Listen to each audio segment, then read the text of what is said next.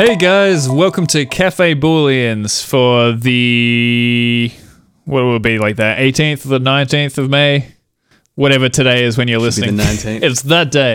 yeah, it's today's day. It's today- it's today's day.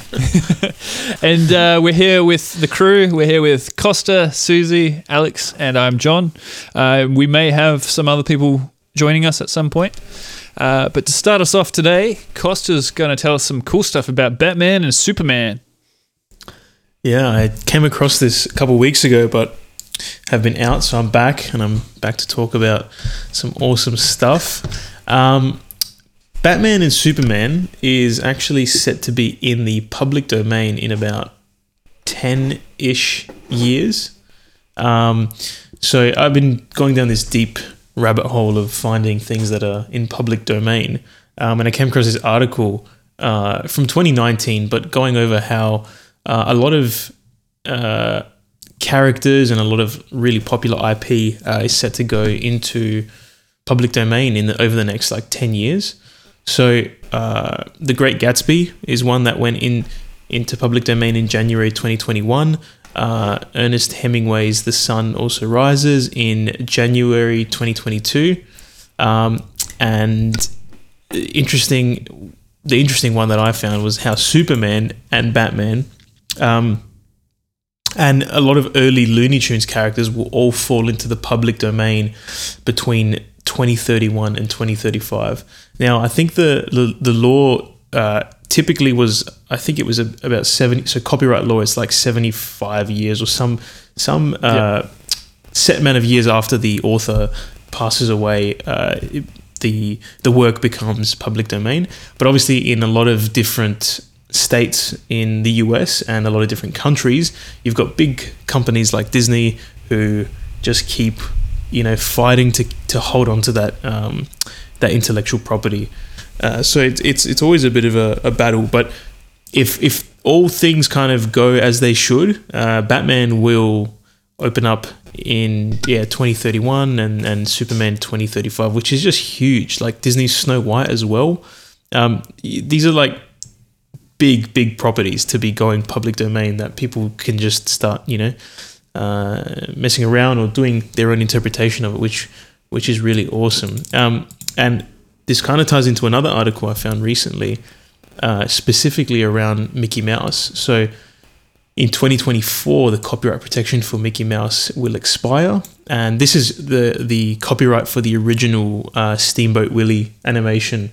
Um, which will be in, in public domain, freeing it for artists, creators, and everyday fans to use it in their own creative work.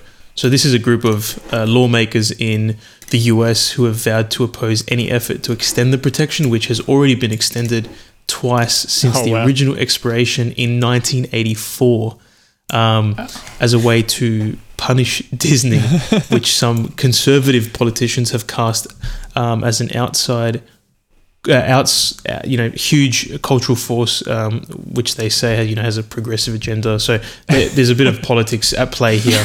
Um, Damn, social But, justice uh, warriors punishing Disney. yeah, they're, they're, they're trying to basically introduce this legislation to strip Disney of, of copyright protections this year.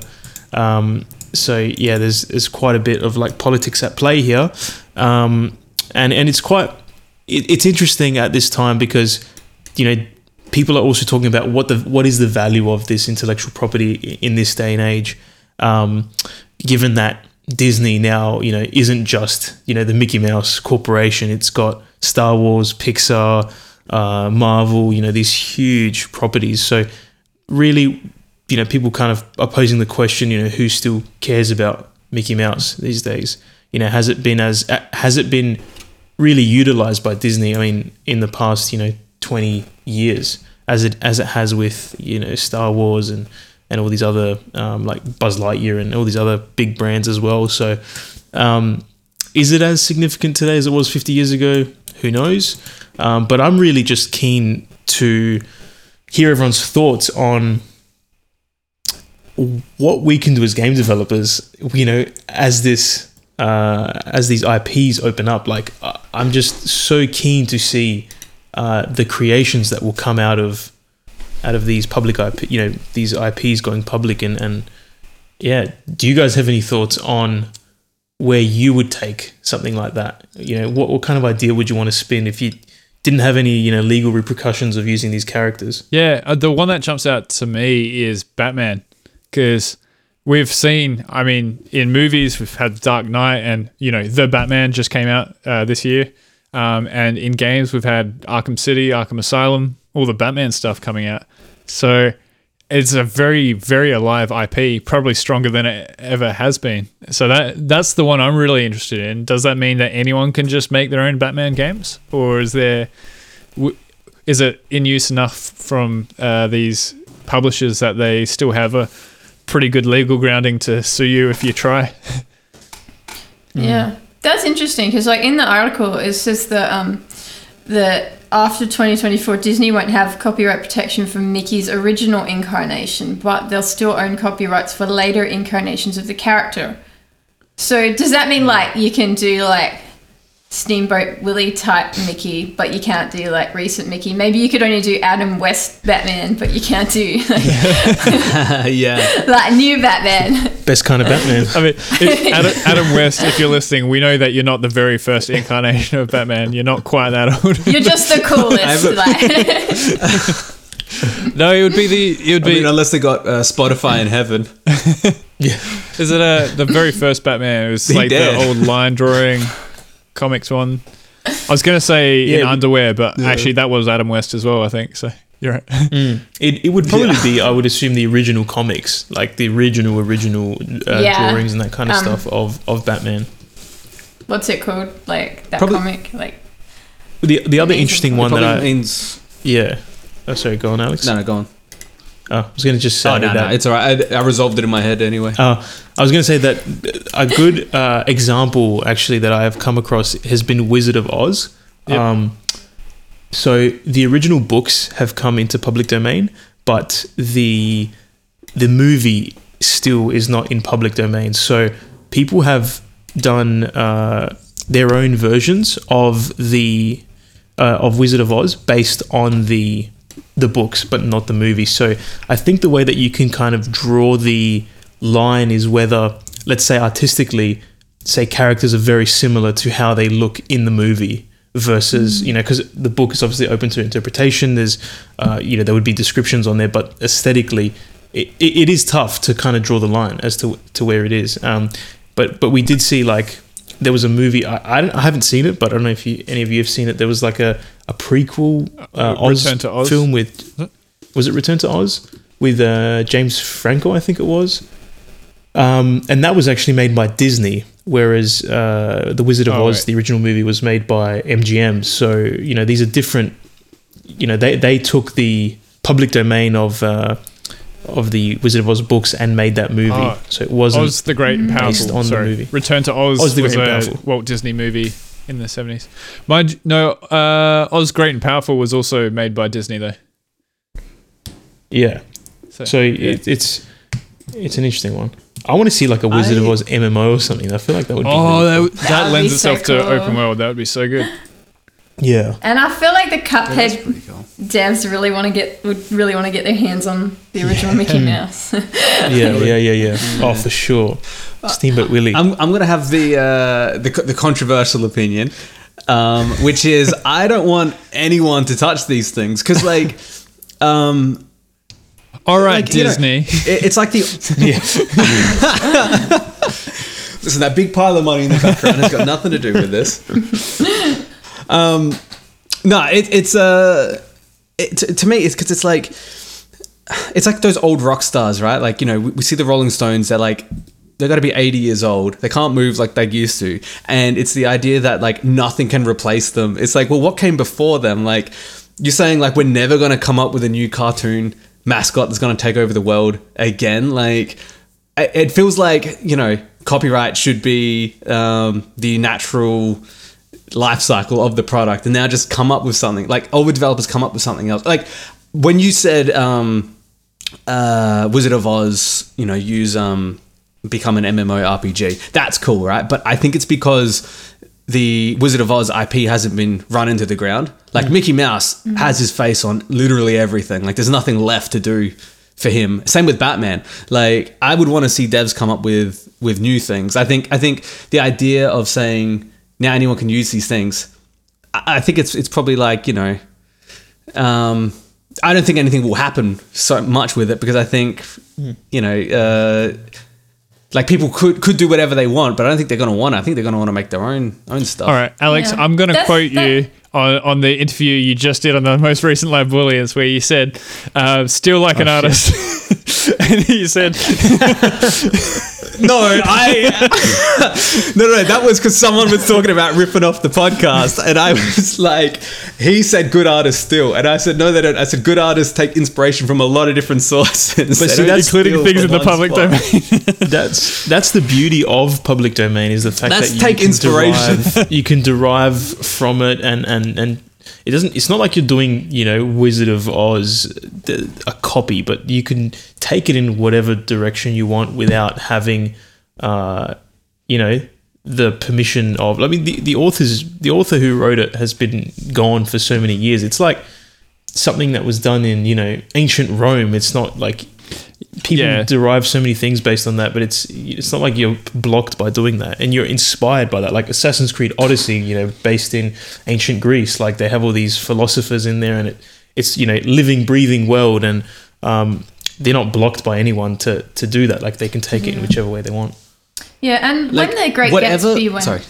oh sorry, when the Great Gatsby went out of uh, copyright protection last year, um, I I read this article that they had a whole heap of book companies releasing new versions of it, and they were like abridged versions and edited versions, and like apparently they were like so like a lot of them were just completely missed the point of the book, and there was one that just was like only half of the book, and then it just didn't have the second half. wait, wait, as in Uh, they just released the first half, re-released it. Yeah, they just like you know did hundred pages or whatever, and then just like we're out of ink or whatever, like ship it, oh That's funny. But see, that's and it's still called The Great Gatsby. Like that's Yeah, part of the thing, they- though. the downside isn't it, it, it does. I mean, it does dilute the original content a bit more, but it, it brings it more into public consciousness, kind of thing. It's like if you think about Santa Claus. Like I don't know who came up with the idea of Santa Claus, but like it's it's it's like it's huge in public consciousness, especially in the West, kind of thing. So uh, like like you said, the uh, ancient Greek tales and everything like that, and that's why we're seeing all the new incarnations of it. Um, and I think it is important. I've heard some people say that it shouldn't even just be you know fiction and stuff like that, but even some people have suggested we should do it with laws as well. Um, that you have like a time frame on it because they when they're yeah. made, it's like they're made for a certain culture at a certain time and they work well in that culture. Mm-hmm. And then if you're a hundred years later, it can actually then start holding you back, kind of thing. Hundred percent agree. Yeah. Another one that went into public domain was uh, 1984 as well, which was an interesting one. That I think that went into uh, public domain last year, so 2021. Yeah, well, And yeah, I'm, I'd be I'd love to see different incarnations of that in a in a video game format. That would be awesome. And we've spoken. I think we've said before that we'll do a, a 1984 um, uh, game jam or something. Oh, like. Someone mentioned it in a in, in uh, yeah. Discord. Oh a yeah, dystopian jam. Yeah, yeah, yeah. yeah, yeah, yeah. I, have never read that book, but now it's in public domain. I'll just read. Oh, well, you're I'll read living that. it. You're living it, John. Look, I'll just go read the release. That's the first half of the book, and say that I've read the whole thing. I feel like that No, book's like if you're okay with an like a negative ending, read that one, and if you want Yeah. like a positive ending, you should read Brave New World. Oh, And is that's it? like okay. Yeah. that's kind yeah, of the, the cool. Ah, cool. Actually, off topic, and I can't divulge it, but there's a movie out at the moment called Everything Everywhere All at Once. If you haven't heard about it, go watch it. heard it's really good. Like, don't go into it not seeing anything. It's it's it's roughly to do with what you're talking about, Susie, just then. But oh my god, it blows your mind. That's awesome. Cool. Oof, we have we have someone join us in the cafe. I heard Sean whisper he has a cunning plan. Before I we- do. Yeah. I do. Oh, uh, are you willing to share your cunning plan, Sean? Please. I am actually. Oh, okay. H- Here's my thought. Here's my thought. Like, so for me, I'm coming at this this this whole topic from like a, a standpoint of like, like video games that I love that are dead, right? So rather than Batman or Mickey Mouse or whatever, it's just these these video games are left to die. So here's my thought: I understand like Disney's point of view. Like we don't want other people to be able to monetize Disney because he's ours. Uh, Disney, Mickey, even. Um, but what if there was no restriction on fan work? Right? Maybe you can't commercialize it, but they have no legal ability to come after you for creating that fan art because that would allow us to, you know, make that fan art of Mickey or Star Wars or whatever, or you know, reboot that game franchise that has died for the past 20 years. And everyone's happy. Yeah. Yeah. Konami a- should be listening really carefully. Isn't there like a legal precedent if it's a parody or satire or something like that? You can, I you could try getting away with it. Um, though I, don't know if just Disney came after you whether you still could, but Depends how deep your pockets are. yeah, really. pretty much. That's what it is. Whether you want to fight a DMCA claim or not. Yeah, Yeah. that's right. Mm. Yeah. The the big one. Actually, it's funny. yeah.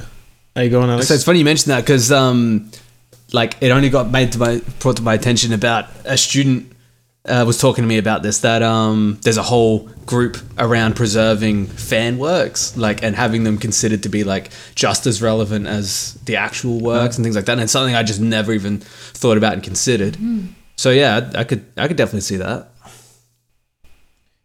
Yeah.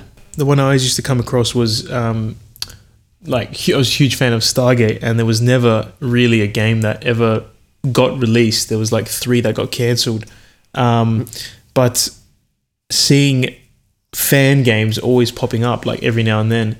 Um, almost all of them would always shut down because that of uh, you know a request from the the, com- the company that owned the license uh, to the you know to the franchise. And that would suck because these people really wanted to uh, you know see a game like a video game based on that franchise and it just kept getting cancelled and and it never happened. So yeah, Yeah. I, I 100% agree with with Sean on that with uh, having fan games based on IP or whatever it is so yeah. and like Firefly, that was a big one too, wasn't it? Like Mm. no season two, no one's yeah. yeah Uh, you mentioned the idea of like a 1984 jam Mm. or something along those lines, and, and I don't have that for you. Um, but I do have a game jam for you. Oh, all right. let's hear this. Woo. You'd like to hear about that? Yeah. So, um, the first, possibly the only, but at the very least the first, Adelaide Game Developers South Australian Slam Jam is coming up. Oh, slam jam. What's a slam jam? Slam Jam. A Slam Jam's like a normal jam. It's just, awesome. it's just like a normal jam, it's just a normal Awesome. jam. Yeah. but with a name that rhymes and is catchy. but with a cool name. You know, uh, coming from like a big a big lineage of of, uh, of game jams in Adelaide. Um, there's obviously Jamalade, which is around for quite some time, um, and you know it has a catchy name. So I thought Slam Jam. Slam jam. Why not? That's great. rolls I off like the tongue. You know, doesn't you bring up a good point. Like, game jams could have very easily just been called game slams. Like, I reckon that would have worked. But Hey, there you go. pretty You, cool. you're bringing Game it all slam. together, Sean. Nice. That's it. That's it. So we're looking at Sorry, what's at the uh yeah. yeah. So it's in about a month. Um, Mhm. June seventeenth, starting kicking off. Um, doing something a little bit different than I think most jams in that it's nine days long. Yep. Which, for people who do like Global Game Jam or Ludum Dare and stuff like that, that sounds awful. Um, but the uh, the idea is that you're not actually expected to jam for nine days. Uh, it's a bit more of a it's kind of providing for people who maybe can't spend one weekend or the other. So there's two That's weekends good. involved in that. Yeah, that's a good Yeah. idea. That's a really cool idea. Yeah. Um, and yeah, the idea is you can kind of spend as long as or a little as you want on it. You know, if you want to spend a night on it, cool. If you want to spend nine days on it, that, even better. Um, but yeah, not only games, but also uh, basically any game related. Um, so if people with the musical inclination want to make some sort of game soundtrack piece, they can do that. If you want to make a piece of 3D art or something like that, that's cool as well. Um, obviously, the focus is games, it being a game jam, but I really wanted it to be open for sort of anyone in the sphere who doesn't necessarily have the coding ability to make a game um, to be able to join in, even if they're not on a team. Yeah, that's really cool. So I think- you've been saying like you even saying if you don't finish it, that's okay to just work on something. Yeah, pretty. Yeah, it's kind of you know, obviously, the the best case scenario for a game jam is you make like a little prototype and you know you got something cool at the end. But at the end of the day, like having that excuse, having that like um, almost social pressure to to work on stuff, um, I think is a is a big Yeah. benefit of um, Yeah. of, of game jams. Sorry if I missed this, Sean. Did So you with- did you say there's uh, a presentation or anything like that at the end to when people have made these the games or the products? Is it a is there a place where it's shared at all? Yeah, so it's hosted on Itch, so there'll always be the um, Itch kind of jam you can go to and see all of the submissions. Um, awesome. And the cool thing about Itch is that it will let you host. Um, well, I don't know if it directly lets you host things, but you can pretty easily link things like um, what's it called, Sketchfab for like 3D art, and um, I think you can Oh, embed yeah. SoundCloud and stuff like that. So, um, but yeah, the, the plan is to put a little like show reel together of everything at the end. Um, that'll just be on YouTube, so Yeah, awesome, awesome. easy to link, but nothing too special. Um, And so, for, if it's going for nine days, is there like a, uh, a hub, like for people to get in contact and uh, yeah, so like um, so we've got a channel on um, the Adelaide Game Developers Discord, um, which you may or may not be able to see right now. Um, I think all of you can see it. I don't know if anyone else can. Um, What are you talking about? which- We're not which will be- privileged. We're one of the people. which will be there for um, yeah everyone just to hang out and, and post what they're working on and you know if they need to find find some team members they can do on that um, but we're also offering a matchmaking service um, now I'm not expecting a huge amount of people to join in on the jam obviously I'd love every single developer in Adelaide to join but that's that's probably not likely All right, Um, sure. You know what you have to do is you have to promise free T-shirts because this happened at the last Been jam before. and we didn't get those free Honestly, we're T-shirts. still waiting. that sounds cost prohibitive yeah, but yeah, so uh, have got like a little matchmaking system so you can kind of sign up and, and put in like what what you think your skills are in terms of game dev and how long you're willing to sort of put into it, and we can try and throw together a team based on that. But obviously, that'll be dependent on how many people sign up to that. Um, yeah. yeah, should and be good. um, is it is there going to be a a theme or any any little special things? See, themes are always that contentious topic with game jams, right? Because because you either you either love the theme and immediately have an idea for it, or you sit there racking your brain for like five hours after the jam starts trying to work out what you're going to do. Um, and so I like to be less prescriptive in, in what you're doing. A lot of like the Ludum Dare kind of um, themes are very specific, like there is only one or something like that. And you can obviously take that wherever you want to go, but it, it, it's um, it kind of leads you down a certain path. Um, so the theme won't be very prescriptive. There is a theme, um, and entries will be expected to sort of meet that theme, but it's so broad that how they do that is totally up to them, right? There's a few different definitions for the theme that's in mind. I'm not going to spoil it for you because we'll do that when the jam starts. Um, but yeah, I think it'll be I think it'll be interesting. It'll give people some kind of easy options if they just kind of want to just kind of do the theme and then go get back to what they're doing. Um, but some interesting ideas there. Um, but I do like it when it is a little bit prescriptive sometimes. So we've got this concept of mutators, which I've stolen wholesale from uh, Unreal, um, which are these prescriptive elements, right? So um, if you choose, it's totally optional. If you choose to sort of engage with one of these mutators, um, it has some very specific um, impacts on your game design or, or what you're working on. Um, I could, for example, um, maybe I'll throw one out there. Um, For example, I'm just trying to bring it up now, and I should, probably should have prepared for my own jam.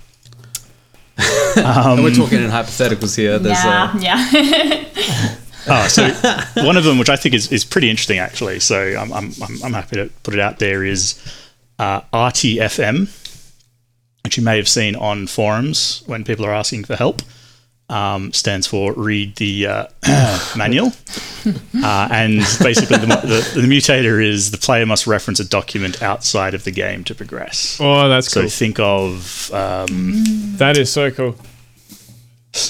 uh, stop talking and everyone explodes. Is that what the game is actually called? Uh, yeah, I think Yeah. so. Yep. You know I'm talking about? The one with the bomb and everyone else has got to help you defuse the bomb because you can't see the instructions. Using that the kind of idea. Yeah. Yeah. That's cool. Yeah. And that ties in really well with the whole public domain thing, actually, because then you could reference those things. Yeah, in order to progress, tell me what like the third pixel on Mickey's Mickey's boat ride is on frame six. It's great. Let Let's get our fact checkers on that. They're working background. then, I guess. Yeah. That's pretty cool. That's like uh, that's the reason why I couldn't finish Metal Gear Solid back in the day because I had a uh, well, I didn't have just the version I was playing just wasn't legit, and uh, you had to find Meryl's codec on the back of the CD case, and I didn't have the internet back then, and I didn't finish that game for six years. Classic. I always loved the old like DRM that like old game tab Yeah. where you had to fill in something from the manual. I, I say like, I didn't actually like it, but it's nostalgic.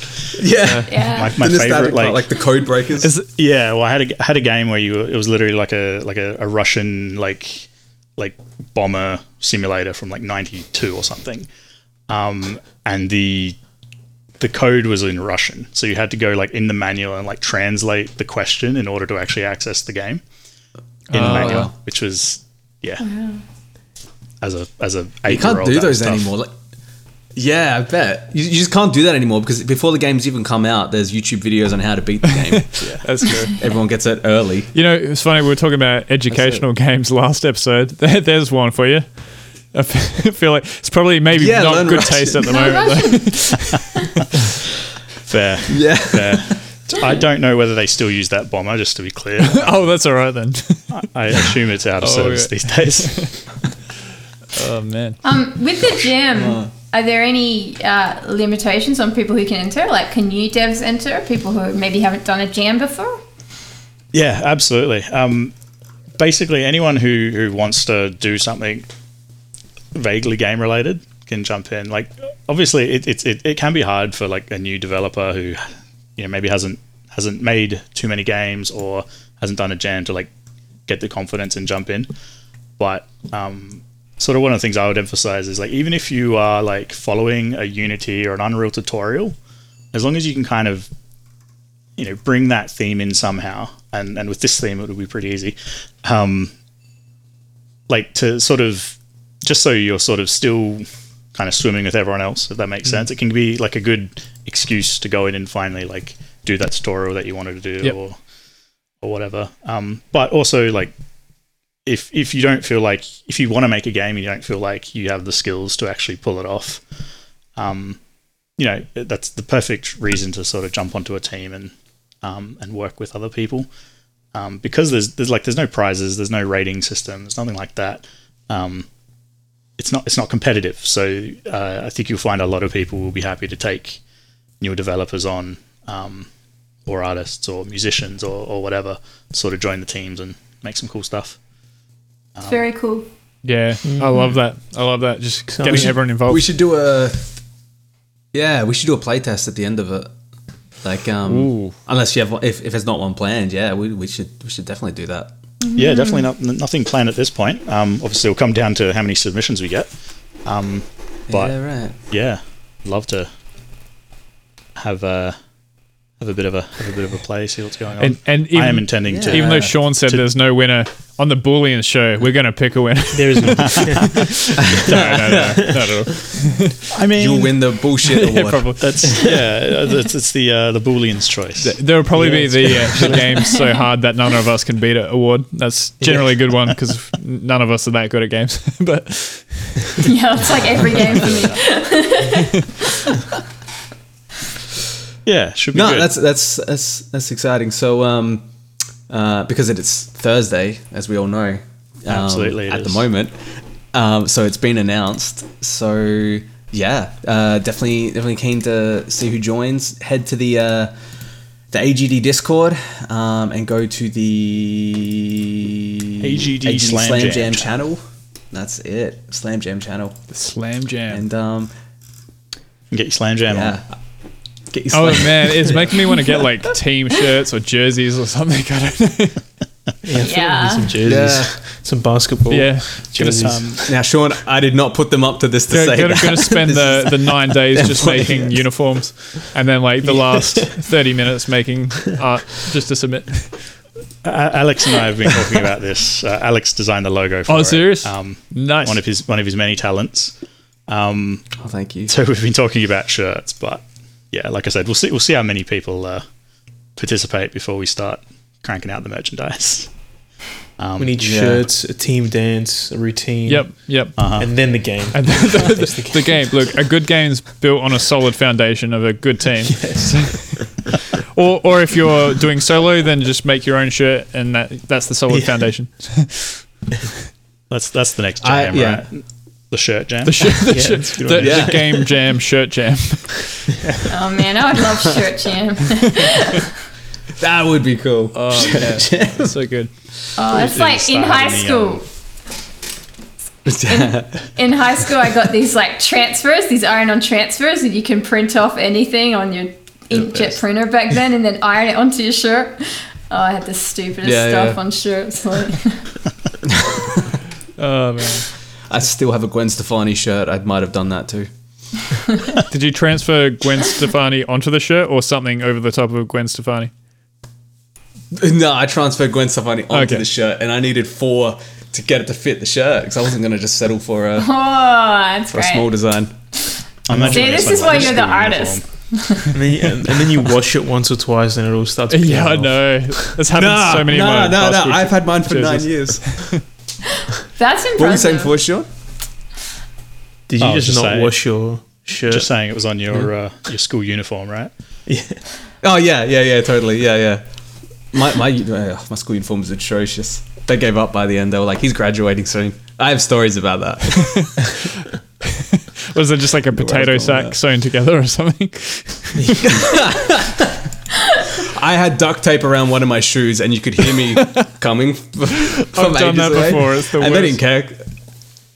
Oh, it was a literal electrical tape, and I was in year twelve. They were like, "I'm not buying new shoes." It's not like I'm going to go work at Foodland next year and I need black office Oh, shoes. That'd be a It's like, oh, it's not like I'm going to ever need shoes again. Who needs shoes? as soon as I graduate, I'm done with shoes forever.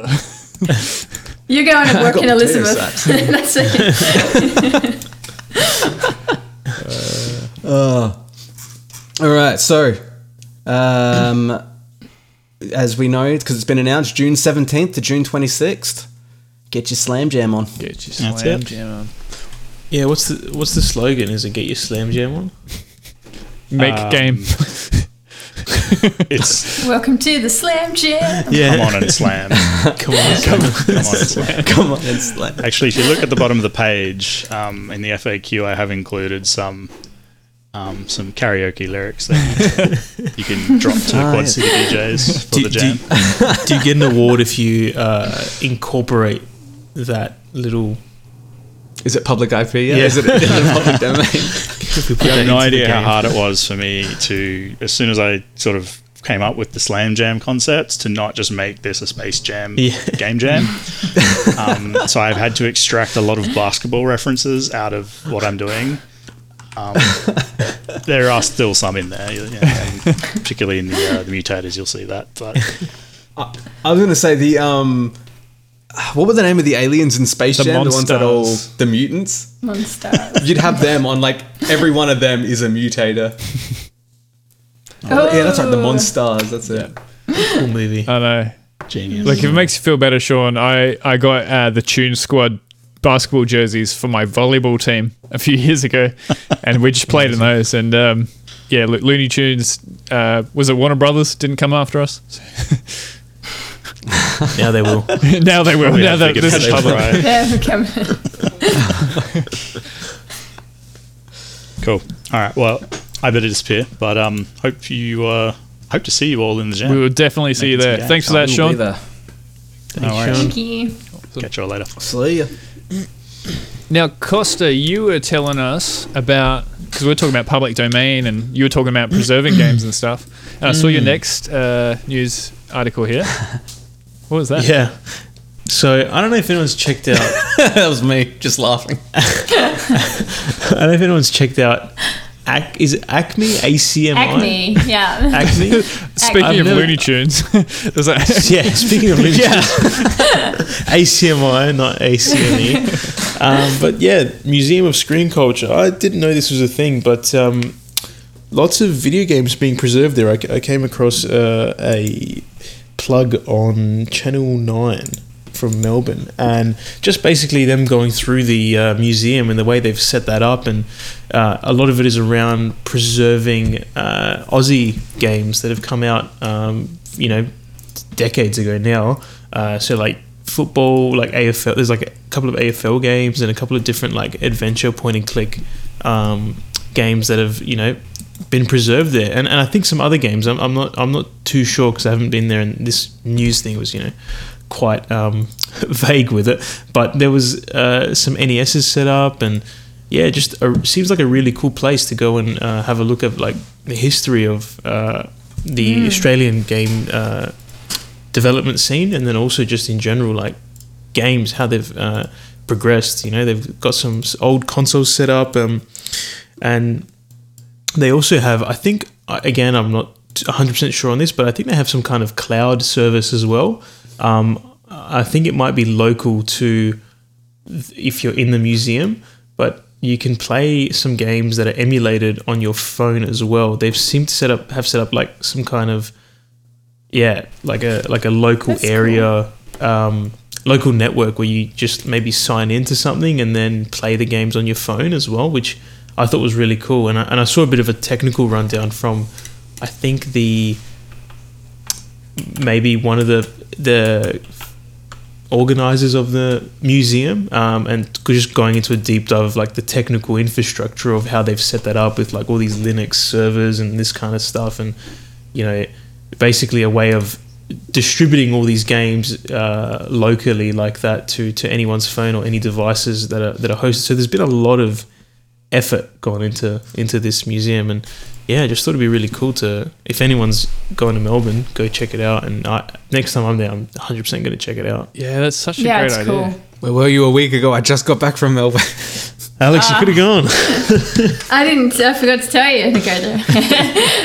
the thing that they had there that I thought was really cool was um this game that like I'd never seen before, but it came out on like GameCube and I think it was on the PS2, and it was by the by Krome, like Australian Krome, Oh. um, and it was uh, called Ty Tasmanian Tiger. Oh yeah, yeah, yep. Tiger. Yeah, yeah, yeah. And they had like you know come game. and play it, and they had a big display of it, and like my kid like was playing it and was really into it, and like it's really cool because like I think it's awesome because people who might only be playing current games, like if we've got all this set up in ACMI, you can just walk into ACMI. It's free. It's in Fed mm. Square. It's like in the middle of Melbourne. You just walk in. And you can see all these cool consoles. You can see all this old stuff. You can have a play. Like it's really cool. All, and that they focus on Australian stuff is is mm. great. I think That's Like, awesome. It is cool looking at the video Right, so there, how they've got so like it's got that the focus. console in a lit up display next to the screen where you play the game. So it's kind of like Yeah, it's the art actually as really, well. really well done. Mm. and it has There's some film stuff talking. too, like as well as game stuff. There's film stuff and. Like I remember when I was there, there was this been. thing where you could like um you stood in this box and you did like you put your arms backwards um in rapid succession and then it made you in bullet time. Like it played it back to you like you were in bullet I knew that's, that's cool. That's really cool, and it's it's just so uh, awesome, yeah, to see it all set up like that, and especially because like you wouldn't even know that some of these games are, are by Aussie developers. Like there's so much. I know Dan Thorson's been on here and he's spoken about like you know Star Wars Force Unleashed on the PSP or whatever. Like I didn't even know that was made in Adelaide. Like that's just crazy. So yeah, really awesome. It's uh, this reminded me of uh, recently. I was looking for um, music that was from one of the old Ministry of Sound CDs. I don't know if you guys remember Ministry of Sound. I mean, they're, they're still around. They still exist, but um, they they were huge, huge all through the, through the early two thousands. And I had borrowed a friend's a CD called Discotech, and it had like some co- really cool tracks on there. But this was in the period right before like internet, uh, YouTube was a thing, and like back when you know LimeWire and things like that were kind of just starting out. um, and it wasn't big enough to be like really shared there. So like you can't actually find the track I was looking for or like the album I was looking for online. And I had to do this whole like investigation to work out who had made the song and then find them and all that kind of thing. But there would be the same thing with a lot of games as well, where it's like just in that pre-internet period and before, and mm. so it could actually be lost in history if it's mm. not for this yeah. stuff. so much effort goes into like preserving there's so many websites out there that preserve games and even even like beta builds of games and early you know pre-release Yeah, builds that stuff's fascinating. that's a huge thing yeah because that, that just gets lost you know in history like they might have made some design decision and then all of a sudden like the game's a little bit different Yeah. when it actually comes out but that that work that was done previously is just unless someone backs it up and preserves it um, just goes missing so yeah there's You always, just gave me an idea of how we can do this and we can find life on other planets. all right, let's hear it. that? This is how. Okay.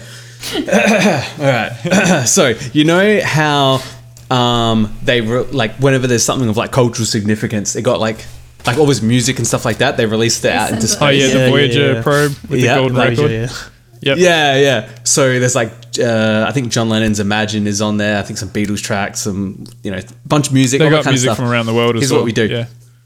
Sorry, go on. Yeah. So they release. No, no, no. You're right. They release. They do another endeavor, but all they put on there is Zelda Ocarina of Time, and it's a ROM. All right, and then we just release it out there, and then in a matter of time, those aliens will be get will get sent a cease and desist by Nintendo. Or- and, and they'll become the they will find the the aliens. aliens will become the best speedrunners in the universe. Yeah, if, if someone's going to find this That's- Nintendo to, to It's the cease and Nintendo, desist, yeah. It's like this giant cannon comes out of Nintendo HQ and just shoots down the probe. a bullet bill. It's Miyamoto himself. No, but um, it has to be a ROM. It has to be a not legit version. Because if- if we send them the console and the cartridge, no harm, no foul. But if you send them the illegal version of it, All right, going to come back and it's like the clarify, sprites are all to aliens. clarify, ROMs are not illegal. They're legal as long as you own the original cartridge. But the aliens don't. yeah. Well, okay, fair enough. um, I actually do just want to go back to something you mentioned, Costa, about um, these games like beta builds that are released. Um, so I know this is kind of on a tangent, but I think it's really interesting because there have been like releases of like like Ocarina of Time is a big one, and a lot of Nintendo games and a lot of other games. Um, if you go to the website, the Cutting Room Floor, you can find lots of really interesting. It's like a wiki Very for the beta content people find in games. Um, but I, on, Yeah. I honestly believe I've learned a lot about making games from watching videos about these beta copies and stuff like that. However, you know, often the like Nintendo and other companies don't actually want them to be released out there because it's not the full polished version. So Yeah.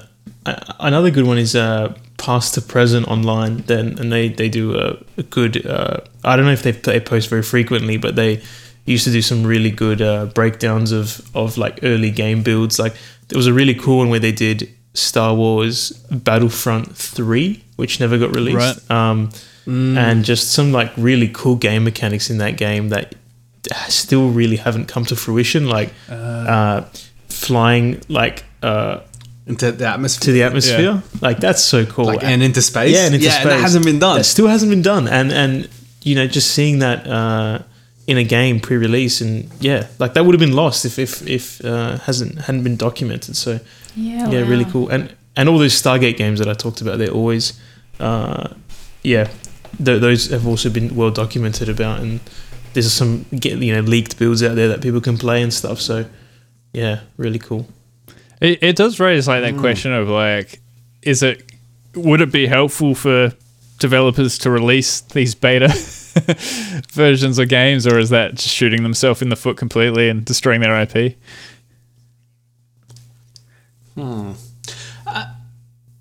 It's a that's a tough one. That's so tough, right? Because like, ah, where do you stop? Like, wh- I'm wearing a Hendrix shirt, right? He only his recording career was only three Wow. years, right? Yeah. But he spent the entire time. He only released like officially, I think like three or four albums. I think like three albums and a live album, um, and then he died. And like more than I don't know. I'm making this number up, but it'd be more than this. More than three times what he recorded. He recorded more of in outtakes and stuff like that. And his request was don't release it. He was the same as like Prince was the same. He's like, if I wanted it released, I would have released it.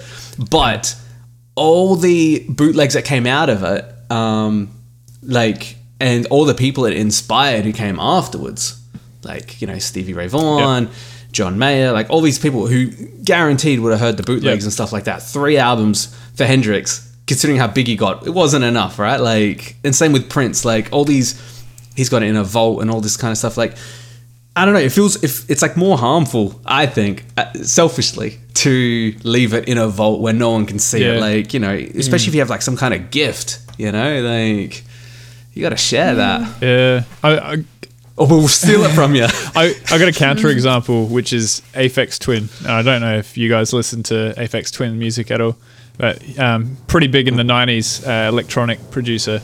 Did real weird stuff, but like pioneer in a lot of electronic music. Um, he got super famous and everything, and then he still makes music, but he's kind of less relevant now. Um, but what he did was he made a SoundCloud account with the username, which is just this random string of characters, and released all his unreleased content on there. And we're talking like hours and hours of content he's made over the last three decades. Um, and he basically put it up there and just said, Look, I'm putting it up here to save my family the hassle of releasing this stuff in case I die. but it's, but it's, he's done it in a way that only his super fans will find it.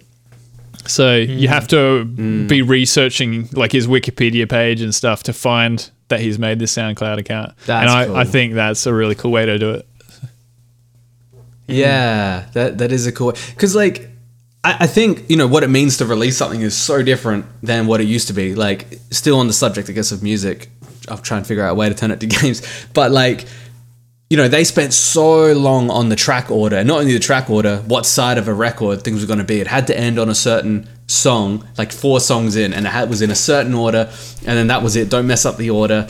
The idea of for them of a compilation or mixing stuff up just wasn't feasible.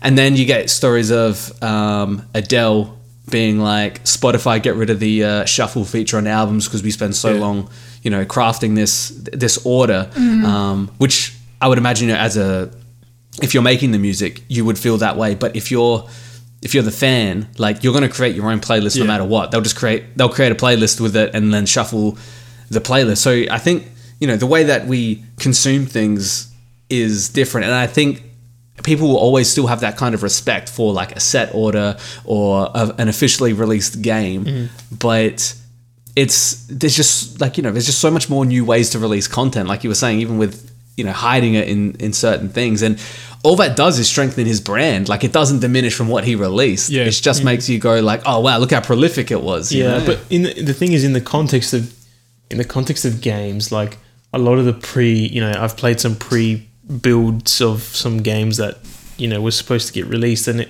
is is buggy. It's like it's the game developers would like sometimes you can't progress any further in a s- you know in a certain thing it crashes. There's like mm-hmm. It's a whole different experience that it's just sometimes not playable in in a, it's in a state. People decompile it and they you know tear apart the assets and you can look at it in that way but it's it's not the same as how you would experience the game. So it's actually like unfinished in a way. And it's pro- I mean it's probably the same with music. Like Yeah. it's unfinished. Yeah. it's not what the artist intended. But in the context of games sometimes you actually cannot progress any further Yeah. um, in the game to, to actually experience the rest of it so it's You- it's a sometimes it's a broken experience You wouldn't do it as your, the main thing though. Like I think this only works if you've already got like a solid kind of uh, portfolio of work. Uh, and it's like you know, Legend of Zelda: Ocarina of Time. You know, I love looking at beta runs because there is that solid full product.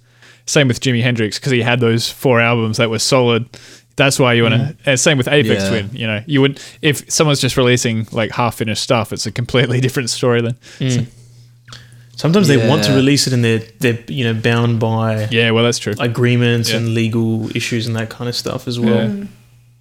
Yeah, we get the you get the opposite, which is like the Doors. You know, same same deal, same span as Hendrix, except I think they were four years because um, then Jim Morrison died, but they were contractually obligated to release albums for back then they had like ridiculous record mm-hmm. deals. And like I think they had to release a new album like every year or two years for the next like 50 years or something like that which is why you always see them come out with greatest hits and stuff like that. It's and you're like why? It's the same exact same greatest hits. And or they'll say remastered Yeah. or something. And it's because they're contractually obligated to keep putting this stuff out. You know what might work well in games is like the special features on DVDs back in the day. Mm. For, for our audience, if, if, That's what I was if you're say, old yeah. enough to remember DVDs, DVD. Um, yeah, and, and you know you could switch to like the commentary track. Yeah, that was that was always I cool. loved that. Yeah, I love that. Yeah. yeah it was pretty cool Yeah, if there's a way that you can remember do X- it, for sure, that would be awesome. If we can like Yeah, 'cause release that- it. I was- yeah. Because it, it would release some of the pressure, right? Like rather than like uh, Nintendo and stuff, and like you know how rabid everyone went um, when all the stuff about Mario came out, and they were like, "We can do it," you know, we can. He was meant to be in it. Like it was like always built up pressure over twenty five years of saying Luigi was in the game. No, he's not in the game. It was. If they just said it at the time, people were like, "Ah, okay, cool, don't care." After two months, you know. Yeah. As a kind of yeah. meta thing here, have you guys played the beginner's guide? So Yes. I yeah, think so. this is a video game. But it's spoilery, isn't Uh, it? well, I'll try and do this in a no, non spoiler way. It kind of takes that co- concept of a audio commentary on unfinished work and it makes it the actual game itself. Um, it's a really cool experience. Uh, if you have like two hours to spare, just play through it. Just don't ask questions. Just play through it and uh, embrace whatever Is that the one reaction you have it's a at the bunch end. of- Is that the bunch of different games that someone made? Yeah. Like Yeah. their journey through game development? Yep. Yeah, okay. Yep, yep, yep, yep. I have played this. Is it? Um, Yeah. It's what's his name, isn't it? Um, Yeah. Stanley Parable. Yeah, Stanley Oh. Parable. Is What's his his name? Uh, Mr. Parable. Dave, Davey Wreden? Dave. Yeah, D- that's right. Yeah. Wreden, yeah. I wanted to say Wil Wheaton, but that's not right. Will yeah. well, it's it's made by Davey Wreden. Possibly play the game. yes, maybe. yes. um, all right, we should probably keep moving on. Susanna, you've got a article for us, don't you, about uh, children becoming more intelligent? Oh, yes. Ooh, what's this? Speaking of playing games, when uh, I'm going to go back in time and tell my parents this this article, but uh, anyway, a bunch of researchers in in Europe were looking at uh, children's intelligence levels. Um, uh, correlating to screen time. So they looked at children who watch videos online, um, socialize online with like chats and social media and stuff, and then playing games on the screens. And what they did is they looked at them at age 10 and measured their IQ, and then they looked at them two years later. And well, they found that um, watching videos and the socializing online group were, when they first looked at them at age 10, it was kind of below average intelligence. Those who were doing those activities were a little below the average intelligence, but those of who were gaming were kind of at that average, right? Like just stock standard. But then they followed up two years later and they found that the children who played more video games at 10 years were then way more intelligent after two years. So they found a child who was in the top 17% in terms of hours spent gaming, like who were playing more games than anyone else, in the top 17% of those playing, um, had increased their IQ by about 2.5 points more than the average child over two years. So, you know, like it's it's it's academic-y, but what it says is they can't prove without an irrefutable doubt, but their statistics suggest that the more we play games, the smarter we are. Oh man, young me would have loved to hear that. Yeah. I, I have to I ask. know, right? I have to ask what what does two point five points of IQ get you? Like, what is Yeah, what like the how exactly superpower much contained more- with? well, IQ points are in um, usually they're in it's out of hundred. It depends on the scale used. Yeah. Um, I think they're ninety is normally average for an adult. Uh, Ninety Um, to I- one hundred. so I think the ch- yeah. 90 to 100, yeah. So I think the children's version they do they scale it like that. So I guess it's it's not a huge increase, right? It's a slight increase. Yeah, but like, are they? 2.5%. Like, what? What does it get you? Are you better at making coffee? Two point five points. Like, what is? You're what is? better at playing Zelda. okay. No, um, but I think it, it's uh, cognitive like ability Okay, stuff. yep, So cool. like puzzles or you know um, rapid thinking. Because uh, I know that uh, a lot of the IQ stuff. This is like I'm really really bad at this stuff, right? And I'm also really bad at puzzle games, so this makes sense. But you know the stuff where you have to like. they gives you shapes, and you have to choose which one will go in the gap if you spin it. Yep. I can't do that without actually physically spinning Oh, the thing, yeah. right? Like I turn the map.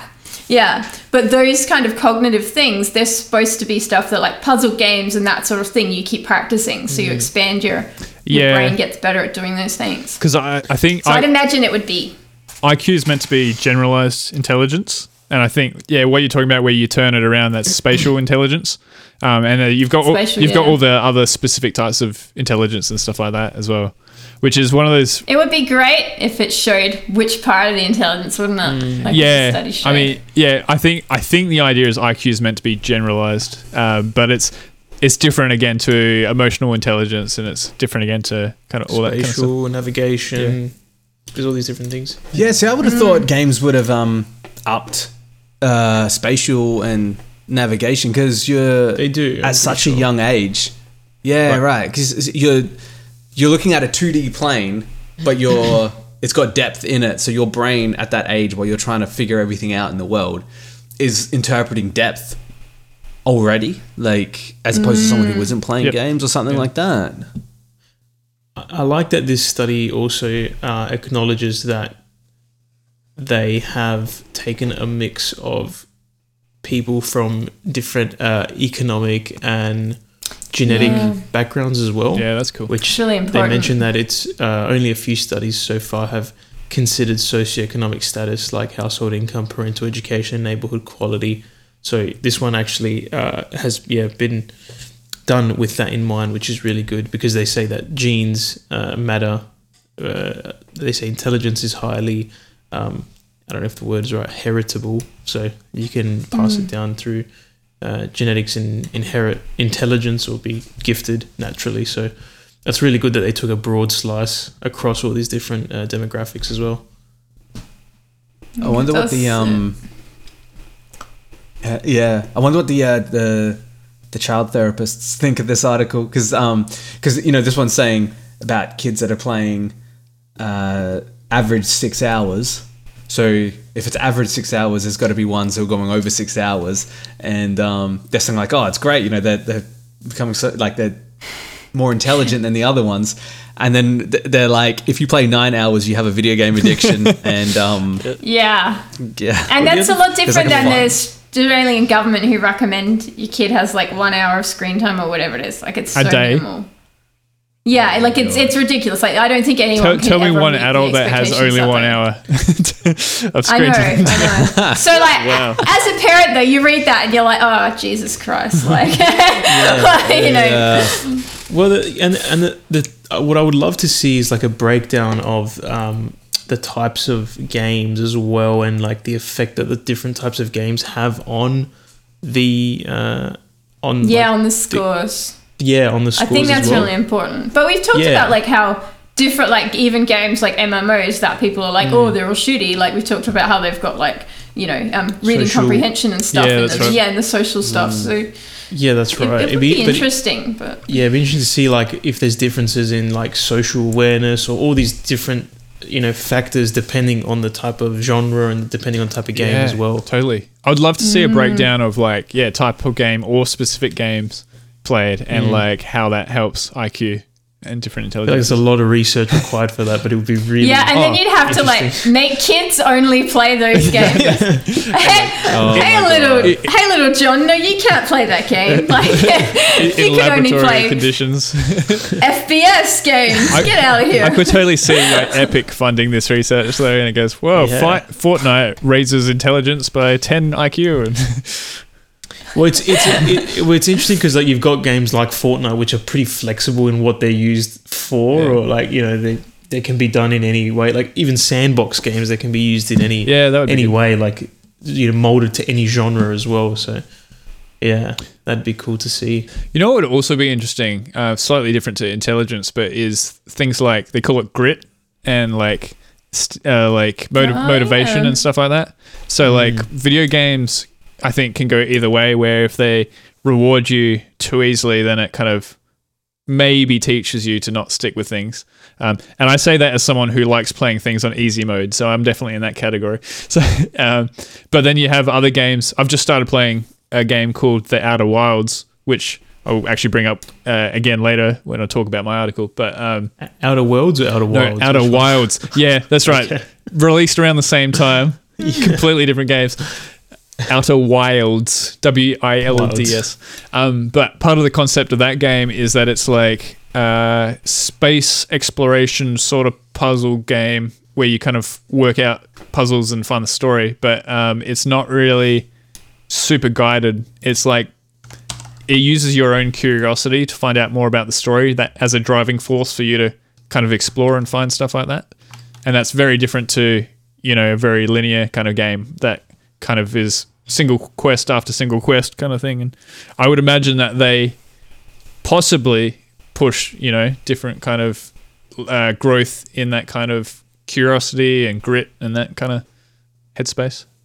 I don't know your thoughts, Chris. That's a that's no, it's an interesting point. Um, All right, thanks, Alex. so my thought is like that. anyway, thanks for listening to Cafe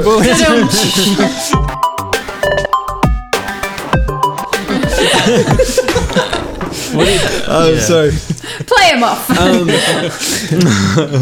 We'll leave it on that high. no, note. you, you got you, you, well, no, you, you both got me thinking, and then I was I was trying to find this um, this article to do with it um, of is the sky blue? When when you were saying um, you'd have to get kids to only play that one certain type of game, it made me think of this article. This is my favorite thing whenever I talk about um, uh, like colors and things like that to people of like interpretation of the world. So there's this. If you look it up on Google, it's called "Is the Sky Blue?" Um, it's this article about it. But basically, what happened is this researcher, um, paraphrasing here, but the researcher didn't teach, wanted to know what like um, impact, like you know, exposing kids to certain words and things like that would have on them. So made a conscious effort to not tell his daughter anything about the color blue. Did never never acknowledged it until she got to a certain age. Um, and then he points at the sky and says to her, "What what color is it?" And she had no idea what he was talking about. Like, didn't even recognize that there was a sky there. Like, had, couldn't see anything.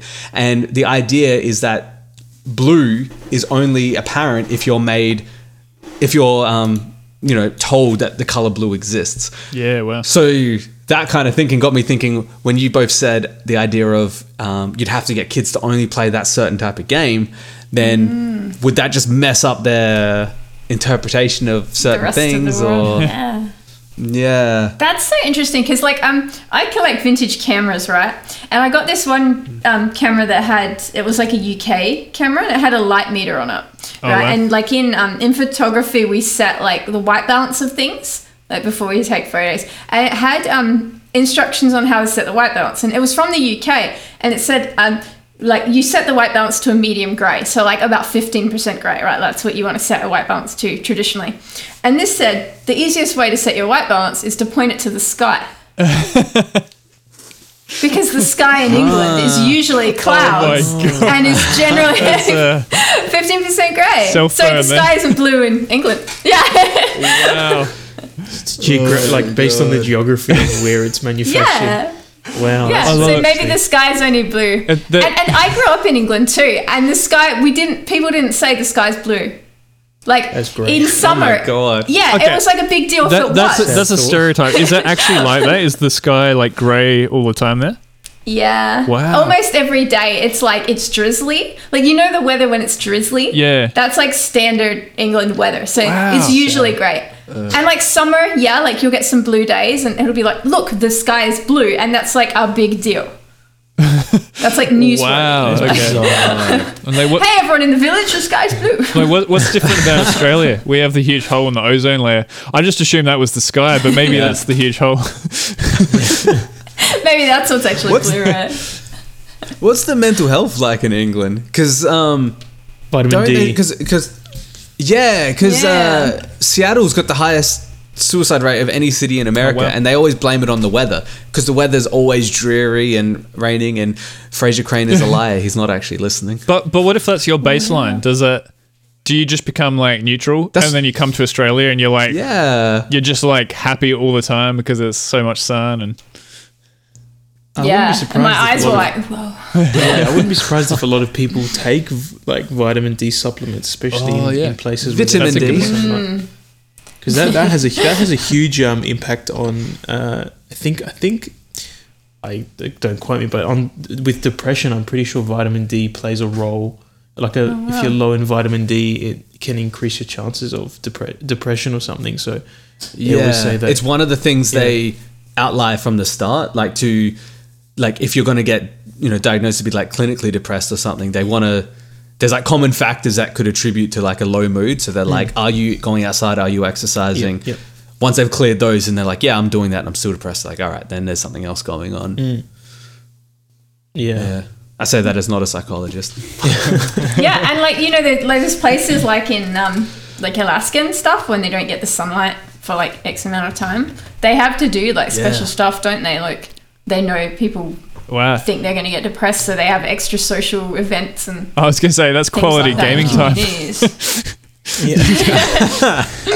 That's actually That's one when thing. the vampires come. well, you know, I don't know if you guys have noticed this, but like a lot of speedrunners come from like Finland and like Sweden and stuff like that. And I don't know if I've if it's just like a thing that I've thought, but it seems like it's because it's cold all the time there and they're just trapped Yeah, inside and so they get good at games.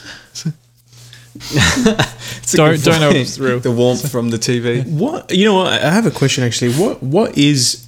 You might know this, Susie. Where where is like research in games pushing into? Like what is there like a general consensus of where it moves into? Or is it just does it just go in every direction? Like it- you know, is there a focus that generally the academic sphere looks at, or is it pushing towards a certain area?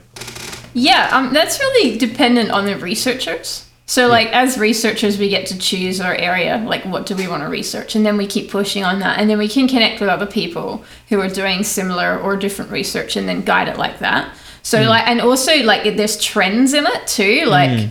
at the moment, this person's researching this a lot. So, I'm reading a lot of articles on this. So, then I start thinking about this and then I do something kind of similar. So, that there is Yeah, stuff yeah. that's trending, but generally, it's, yeah, kind of where your interests are.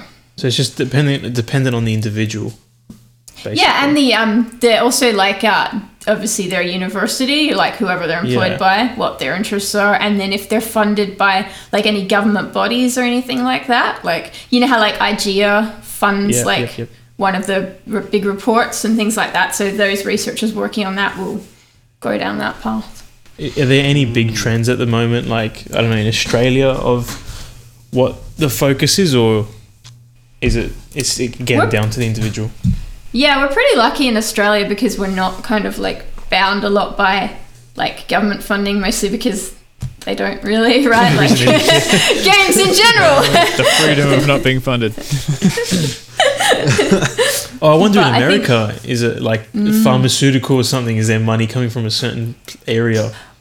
Well, I know in, in Europe, um, particularly Scandinavia, I think their governments do fund a lot of their games research and look at things like, um, you know, positive societies and growth and serious games and stuff like that. So they've got a big community for that over there, which they're very lucky.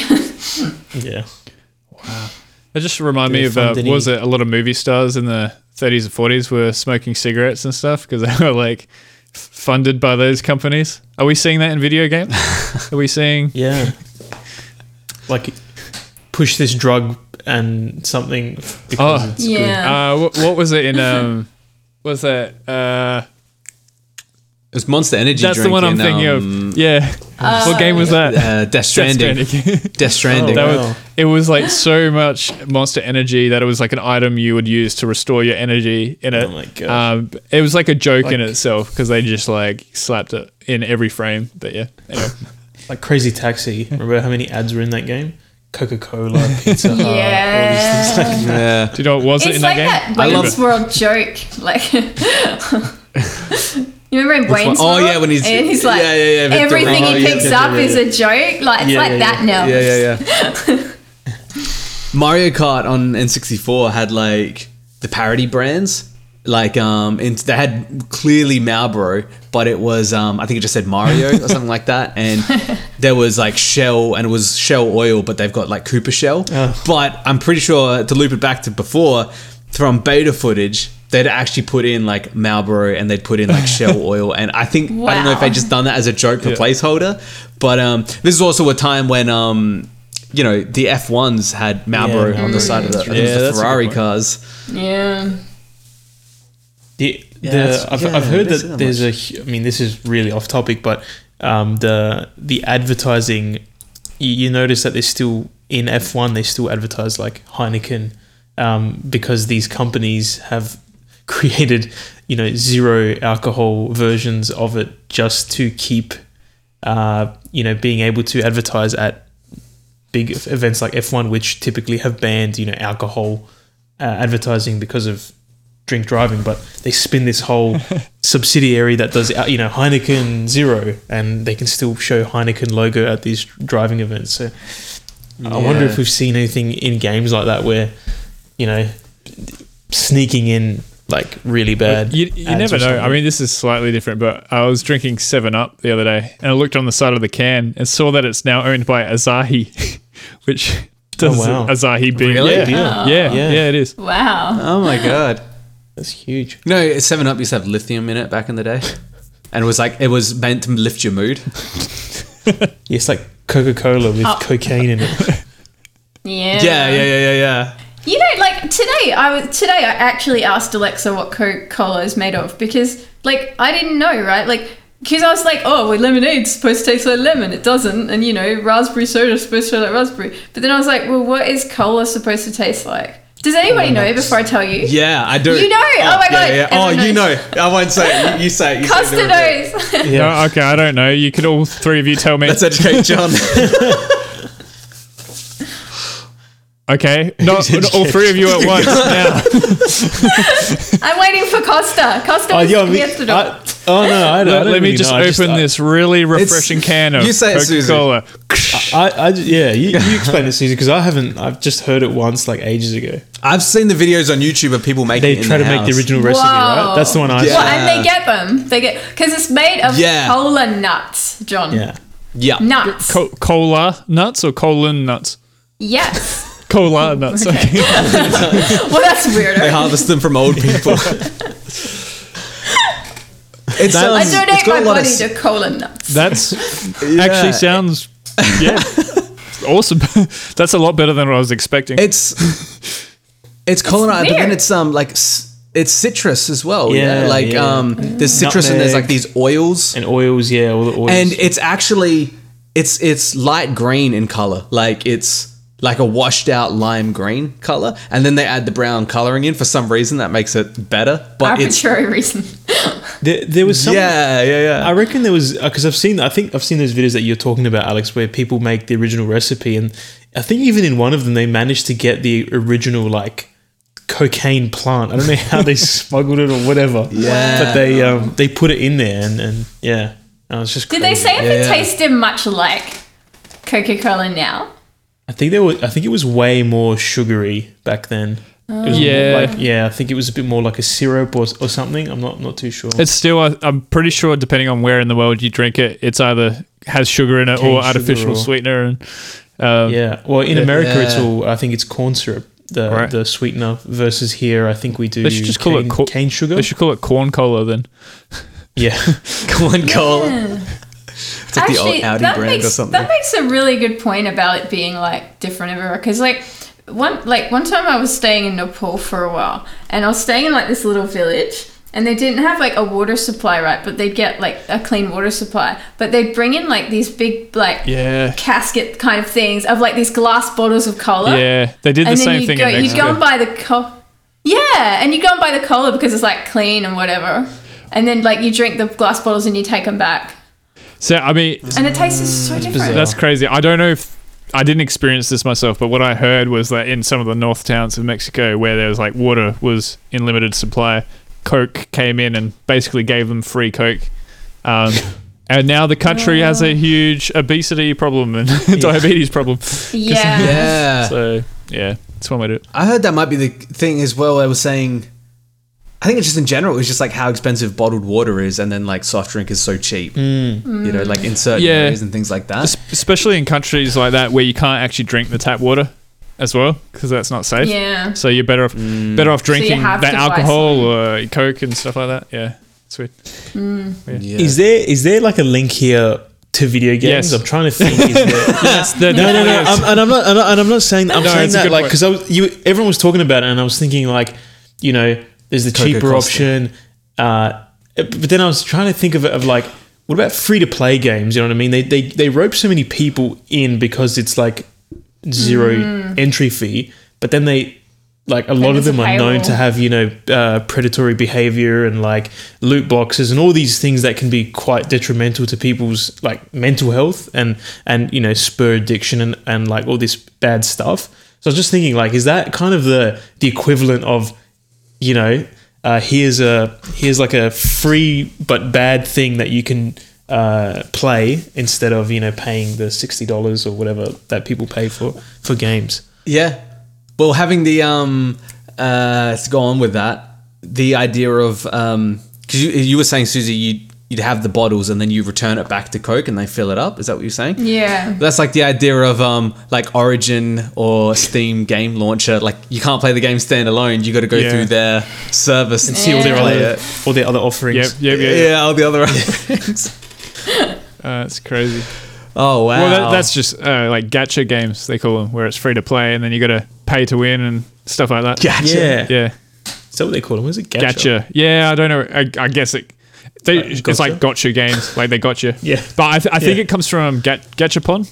I might be wrong here. Someone Yeah, correct me in the gonna audience. say, it sounds But like- Ga- yeah, Gachapon, something which are those like where you put the coin in and you like turn the dial, and it's like Oh. a sphere and it comes out and you open it and it's a toy inside. The capsules But- or whatever. Yeah, but you don't know which Those one you're going to so get great, aren't they? because it's essentially this is so real great. world loot boxes. so, yeah. Yeah. Right. Um, The best was in uh, Gotcha. in Shenmue. Did it, has anyone played Shenmue? no. You just walk around. It's like you know, it's like Japan, set in Japan, and you just go up to those and you just twist them. And, Well, that's like, you spend all your money just getting them. yeah, that's the entire That's game. like me figurines. in Japan Yeah. for real. Yeah. Ooh, look at it. It's cute. I need this. Well, it's where the whole uh, idea for Pokemon came from, partly as well, which is why they're in Ah, yeah. Pokeballs that look like those capsules. smart. So- yeah, okay, I didn't even know that. Yeah. Um, I'm actually going to use this as a springboard to the thing I was going to talk about because it's kind of. Mm. So, Alex, you're talking about people making games that are worse for us than real life, right? Um, what I want to talk about today is maybe. non-violent video games, and one of the games that has kind of spurred this on for me was playing Forza Horizon uh, last night, and Outer Wilds, Outer Wilds, not Outer Worlds. Uh, but um, if we're talking about Forza Horizon, so that's if you haven't played it, it's an open world racing game where you drive real cars. Um, I was playing Forza Horizon 3, which is set in the Gold Coast in Australia, which is cool to just be able to drive around. Um, and one of the cool things with that is it means I can like drive around, speed around, and do crazy crap and not hurt anyone in the process. so this is this is one of those things where it's like if I did this in real life, it would be a bad thing. But people have made a video game, and I can now do that. It's great. So, See that is that is that inherently violent? Do you know what I mean? Are you you doing violent behavior there, or okay, no. So Yeah. where I, I will get to the non-violent bit in a sec, but uh, this the segue is into Forza Horizon, and uh, basically now this is the stretch segue. uh, what I've you guys might remember last episode I was talking about Assassin's Creed and they've got the discovery mode in it, which is essentially like a walking museum tour, except you get to experience ancient Egypt or ancient Greece. And I was like totally excited about it. Um, I went and I played through the entire Egyptian one and it was awesome and I loved it. And I remember feeling like I just want more of this world. And then I went and played the actual main game of Assassin's Creed Origins, which you go around killing heaps of people and everyone's like corrupt and it's like I was in the same world, but just like the people in the world and the actions made me not want to be in that world anymore. And so this this kicked me off on this whole thing of like, all right, let's look for non-violent video games and kind of interesting worlds to explore. And that's where I was, you know, playing Forza Horizon because it's a cool concept. You're racing. There's no violence or anything like that. Um, anyway, I know this is going a roundabout, but um, I guess bringing it up um, again, I think this is another example of how video games and fiction can be a good way to kind of show possible world or possible future for us. And you know, you play in a game, you kind of absorb it, you kind of want to s- see it more in the real world. Um, how about you guys? Do you play any non-violent video games, or do you enjoy them, or do you think they're lame, or have you seen any good examples of them? Yeah, well, like walking simulators are like my jam, right? Yep, yep. But like, even even when you play walking simulators, there's so many. Like, there's there's quite often aspects of violence in there. Like something horrible happened. Yep. There was an awful murder. You've got you. So like, it is. It's really really common. Like violence in games is, is huge, right? Like, you know, we we know. So I think it's really interesting. Like, even when they don't put violence in a game. I kind of expect it. Like, Yeah. so a really good example is Gone Home yeah, yeah, yeah. right? Oh, Which is like great game. awesome, awesome walking simulator. And the whole way through, I'm like, oh my god, something awful happened here. It's insidious. What is it? And then when you find out what happened there, it's not at all like Yeah, bad, right? Like it's it's actually like a positive ending. but but the But drama you- comes from that feeling that there was violence. yeah, but the, the the good part about that is exploring the environment and seeing all the things and looking at everything, right? And then like Yeah. dear Esther, dear Esther again. But yeah, again, the ending, you kind of go, well, everybody's gone to the rapture, right? Beautiful, beautiful game, amazing set. Yep. But then something horrible happened, something violent happened. Yeah. Um, uh, what's that one I really like? Uh, what remains of Edith Finch? What right? I got Edith I got Alex yeah. to play Oh that yeah. again. So great, but it's got that right. Yeah. Oh, that Everyone has upset to. Yeah, yeah, yeah. Same same with. Firewatch, which uh, I loved. Firewatch, exactly. I'm now which thinking. is amazing. I'm now we're talking about all these walking simulators, and they all have the same core story. Which- or is- Mm-hmm. Yeah. You know, what, you know what doesn't have any violence? Tycoon games. Yeah. Oh, I don't know. I used to drop the people Well, in the but- water in roller coasters. Okay, well, but th- that was up to me. That I was the violent person in that game. I feel, I feel like most simu. I mean, you know, without yeah, walking simulator. That's maybe that's not. But like, yeah, it's a lot of simulator games that I've played. Like, they're typically not not super violent. Game Dev Tycoon. I love that game. That doesn't. It's not obviously violent in any Yeah. way. The movies or you know any of those kind of games. Um, or S- Sims. I mean, you know, these games can be violent, but they're not like based around violence. yeah. maybe Actually, that's what it Stardew. Valley has violence. What was that? I, I, was, I said before Stardew Valley, but then I was like, no, Stardew Valley has violence. You got to go down a cave and kill Oh, monsters. yeah. Yeah, Which yeah. feels so out of place with that game. And and, and the Yeah. thing is, what what is it that? Why is it like? Is it because it creates challenge and adversity? You know, th- like through violence. Is but then what are the what are the examples of of that not being the main course? Like there's still challenge. Like Forza, you know, you're still challenging other people. It's not inherently violent. Yeah, to- yeah. to, There's to no. achieve that goal. Yeah. So when I say violence, I mean like physically hurting someone. like yeah, blood and Yeah, Yeah. well, e- w- w- even if it's Yeah. cute, like Anything. Stardew Valley, like physically hurting something, and it's like, Sure. I, I guess I find it interesting because, uh, you know, I've been interested in history as well, and there's uh, definitely a, tre- a, tend, uh, a trend, sorry, to tell all the stories about the big wars and say those are the things Hmm. that have shaped the world, and uh, which is true in some ways, but but I do wonder with like with fiction and with video games as well Mm. whether part of that is just because all right we've been telling kind of violent stories for such a long time Yeah. it's such a developed story whereas non-violent stories are maybe underdeveloped yeah, Yeah, and like if you think narratively, right? Like it's a it's the biggest contrast you can get. It's the biggest risk. Yeah. It's the biggest hmm. state change from being alive, right? yeah hmm. So narratively, as a plot device, like the risk of being dead or being dead is like huge. Like that's that's a really strong motivating factor for fight someone or to not be that state. Yep. Yeah, yeah. Yeah. And if something happened, like for for working simulators, like for example, they're like, what happened here, right? Yep. So when you find out what happened here, you want it to be something epic. Yep. Mm. So right. what's the most epic thing? And then also narratively, that gives you a reason that nobody who was there told the story, and that's why you're discovering it. Yep. Too like Yeah. it's kind of easy, And is right? that like is that is that is that like down to the narrative where it's you mentioned it's easy, you know what I mean? It's an easy thing to convey to the player, but you could build the narrative in a way where you build the consequences up in a, in a different way where it's not like some kind of violent Yeah. uh, thing that has happened like it could be everything's at risk Yep. uh, i don't know I yeah, like Stanley example, Parable. yeah, Stanley yeah. Parable, right? i gotta play that i haven't played Oh yeah, you do have to play it. definitely have to play it. As for I Yeah. keep hearing about like that, like from a game design perspective, that's like the you know be all end all. pretty much.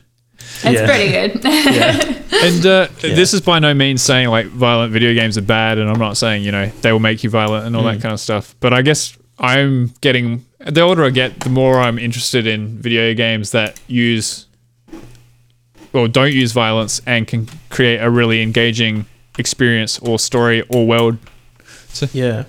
Well, Yeah. even ev- even adding on to the uh, Assassin's Creed, I've been playing Assassin's Creed Odyssey, Yep. and like the, the part that I was enjoying the most was there was a mission I think where I was in a room full of like f- the old Greek philosophers like Socrates and all these Yep. like playwrights and Yep. like gr- you know ancient Greek like icons, and I just loved just going up to them and talking to them, and they were like you know talking all it's like straight out of you know their books that they wrote, um, and and I was just like, this is such a big contrast to the majority of the gameplay in that where it's just like stealth, kill, kill this, you know, do it in the best way, like all this. It's just it was such a stark Yeah. difference and contrast Yeah. uh, with the usual gameplay. And I mean, they do it. that's a big thing about. Like, sorry, no, you. Oh, I was just gonna say. Oh, well, you're getting me excited because I mean, I, I was, I've also was playing Odyssey recently, um, along with the Discovery Tour, and I think, I mean, like Ubisoft um, do really well creating that really deep, multi-layered world. Uh, they talk to historians and everything. You know, they have it all there. It's great. Um, but it's just, yeah, it's it really is the way they kind of what they focus on really shapes the world that you experience. It's Huge, yeah, Sorry, Susie, what were you going to say? thing. yeah. No, I was just gonna say the thing about like fighting in games or like violence in games, like I've never been keen on, and that's part of why when I was a kid, I didn't really like games that much because in the '80s, all the games that kind of you could get available to you easily were violent games, right? So it was about fighting and shooting, or like I preferred, um, you know, uh, choose your own adventure novels Yep. that did sometimes have that, but weren't always that, right? So like more interactive narrative style, which now we've got games that that do that sort of thing. So I think we've got so much more variety now than Yeah, that's than we true. used to for that that kind of space. Yeah. Have you, do you guys know um, what's it called? Uh, cute aggression? So it's the idea of like, you know, when you see like a puppy, it can be, or like you know when people see a baby like, and they'll be like, oh, it's so cute, I want to squish it, Yeah. or like Yeah. uh, Yeah. like and they see a, a puppy and they want to like crush it or something like that.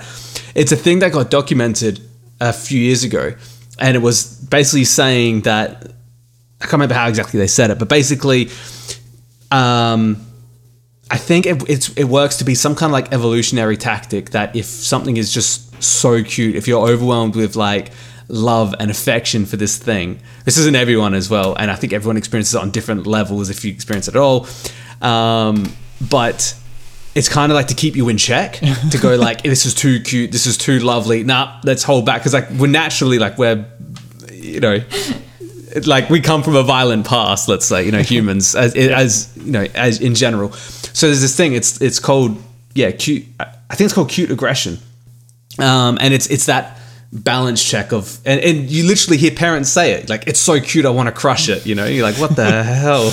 Like Are those par- do you reckon are those parents some sleep deprived by any chance? Not that great. But um, do you reckon there's like I don't know something like that like uh like Happy Tree Friends like that's that's a bad example, but it because it takes it to the extreme. You remember that web comic uh, Happy Tree Yeah, Friends? Yeah, no, I remember seeing it on From, like, SBS 15 years ago? in the day.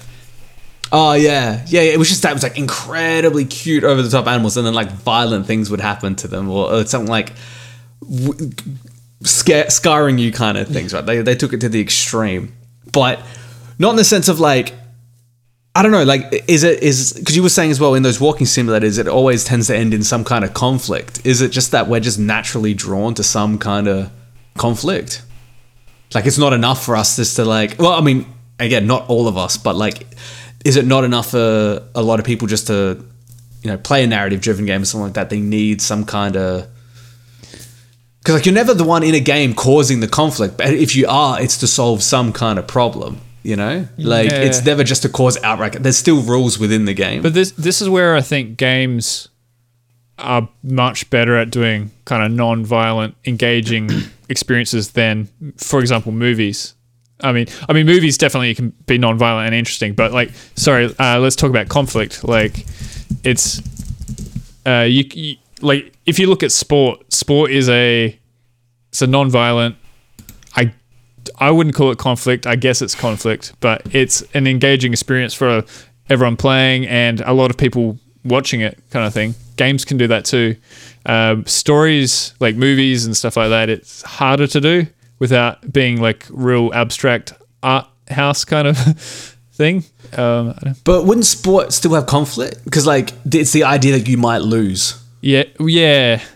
Well, I guess there's, Like you got to define conflict then, It's adversity, Yeah, and risk. challenge, and because yeah.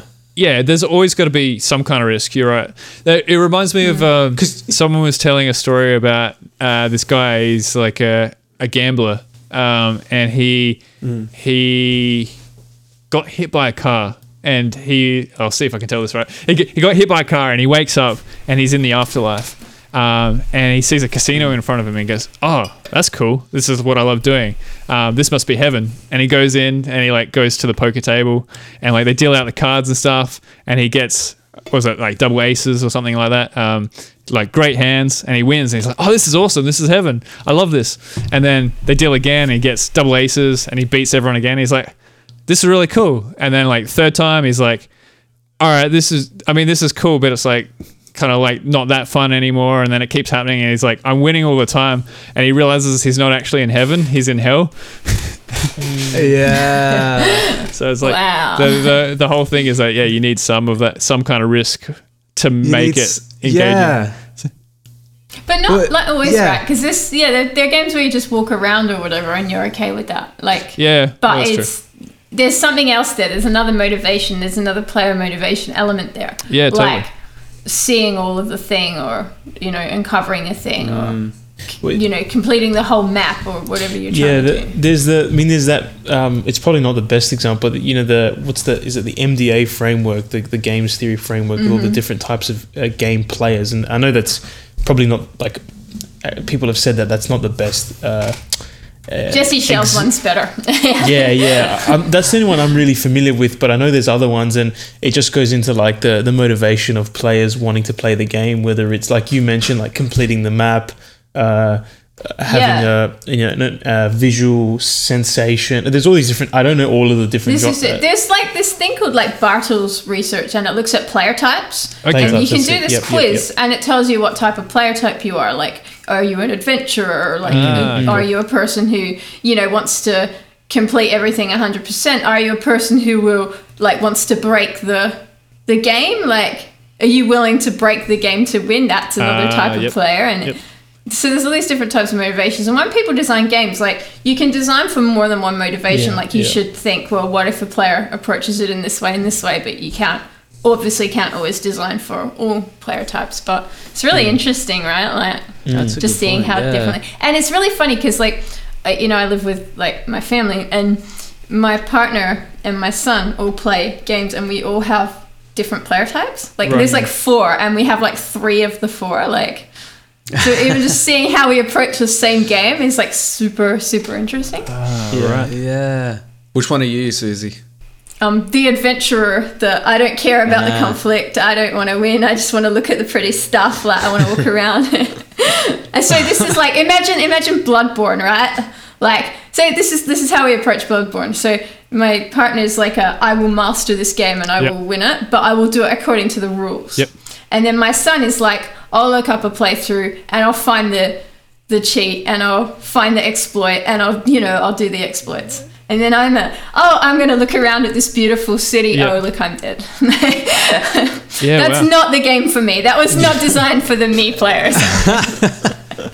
well, maybe maybe um, Laurie will grow up to be the the collectathon one. Oh like yeah, that, that'd and then be you have good. all four. And then we'll have all four. Imagine that. What, what I find interesting about that is if you look at um, the whole flow state thing, which was, came from uh, what's his name, Mihaly Chick, gonna Chick, say it? Mihaly. Go find his TED Talk. that's good. I, I, I've read I've read the book and it's very good, very interesting. Um, but the, that whole concept, which is huge in games now, is that it's based on the challenge being just above your current skill level, or around that. Yeah, And that- has to be in the specific zone. Yeah, that's right. And so that keeps you in the zone and engaged. But I find that interesting when you talk about, you know, player types and then, for example, Susie, yourself, where you like to look around and like I also like doing that. It's like what I wouldn't describe that as a challenge, but it, there's something about it where it's like you are putting in the effort to engage or to try and find something cool. I I, I wouldn't mm. even know how to put it in words. Yeah. What's the How good are those things like for that type of player like me? I love the things where it's like go around the map and find all the tapes. Yeah. Like a Bioshock Infinite thing. Play all of the look in all the coin machines. Oh, that's so good, right? Like Sorry, What's the scaling difficulty for a player type like that? Is it just like more things to discover, more intricate things? You know what I mean? Like if you were to have a scale of like difficulty to create, you know, like a flow state for you as a player in that kind of Well, uh, all right. game, what so, would it so be? Susie, have you played the Outer Wilds? no. All right, because I again I've just started playing it, but I've look I've I was listening to videos on it. I have it. It is- I bought it, yeah, but I haven't give it a, it. give it a shot because from my understanding, this is a game made for you. um, it's wow, okay. it's uh, and, and Costa to kind of wrap it into what you were talking about. th- I from my understanding, having not played much, the challenge comes from you explore, and the more you find, it helps you to then work out how to solve puzzles. Kind of like the old Myst games mm. as well, and stuff Yep, like yep, that as well. yep, so yep. it's kind of the challenge is in exploring and then retaining that information and then making the connections mentally. So mm. and learning more of the story too. yeah, For me, is like the reward of finding Yep, the yep, pieces. yep. So I'll go and find more because I want to dig deeper into that narrative. That's kind of what I was thinking. That um, the collectathon one and the adventuring one, they should kind of go hand in hand because like.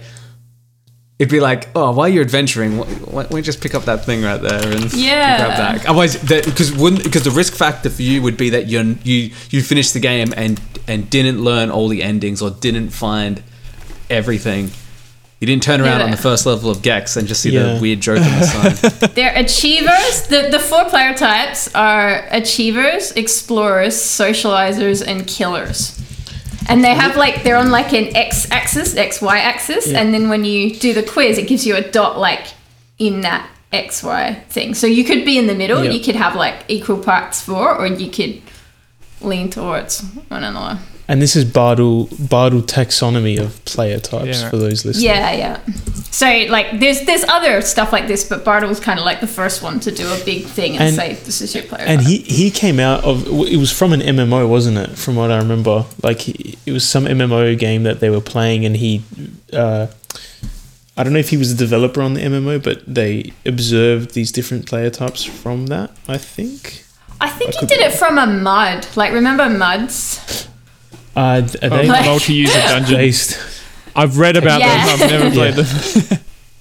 Yep, yep, yeah, it's like really old. So like in the nineties or something. Like, um, yeah, I think he did it from a MUD and how people approach their play. But like, even if you think about it now, like, um, right, think like take D and D, right? Like old D and D, like you know, one or advanced or two or whatever it's called, and like that's like just combat, right? It's like basically just combat, right?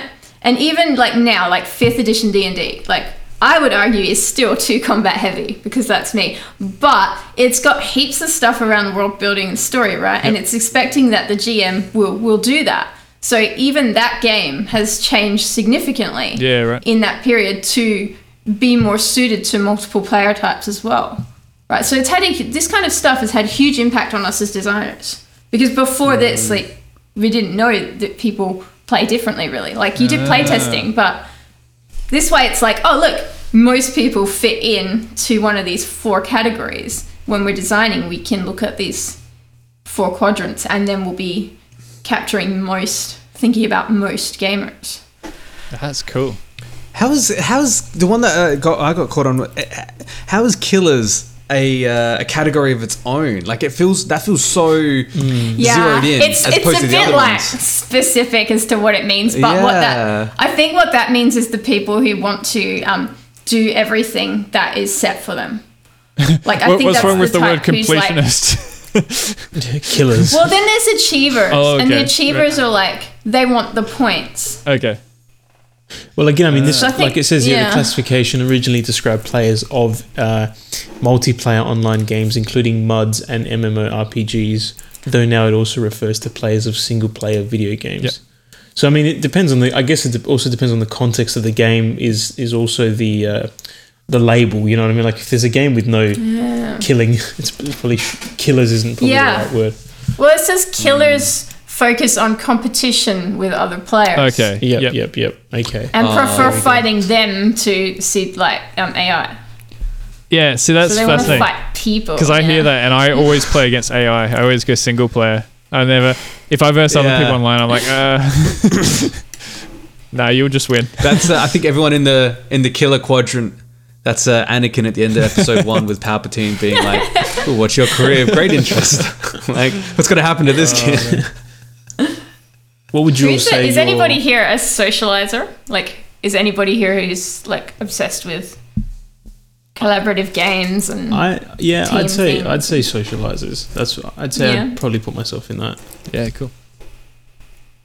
I mess up in front of people.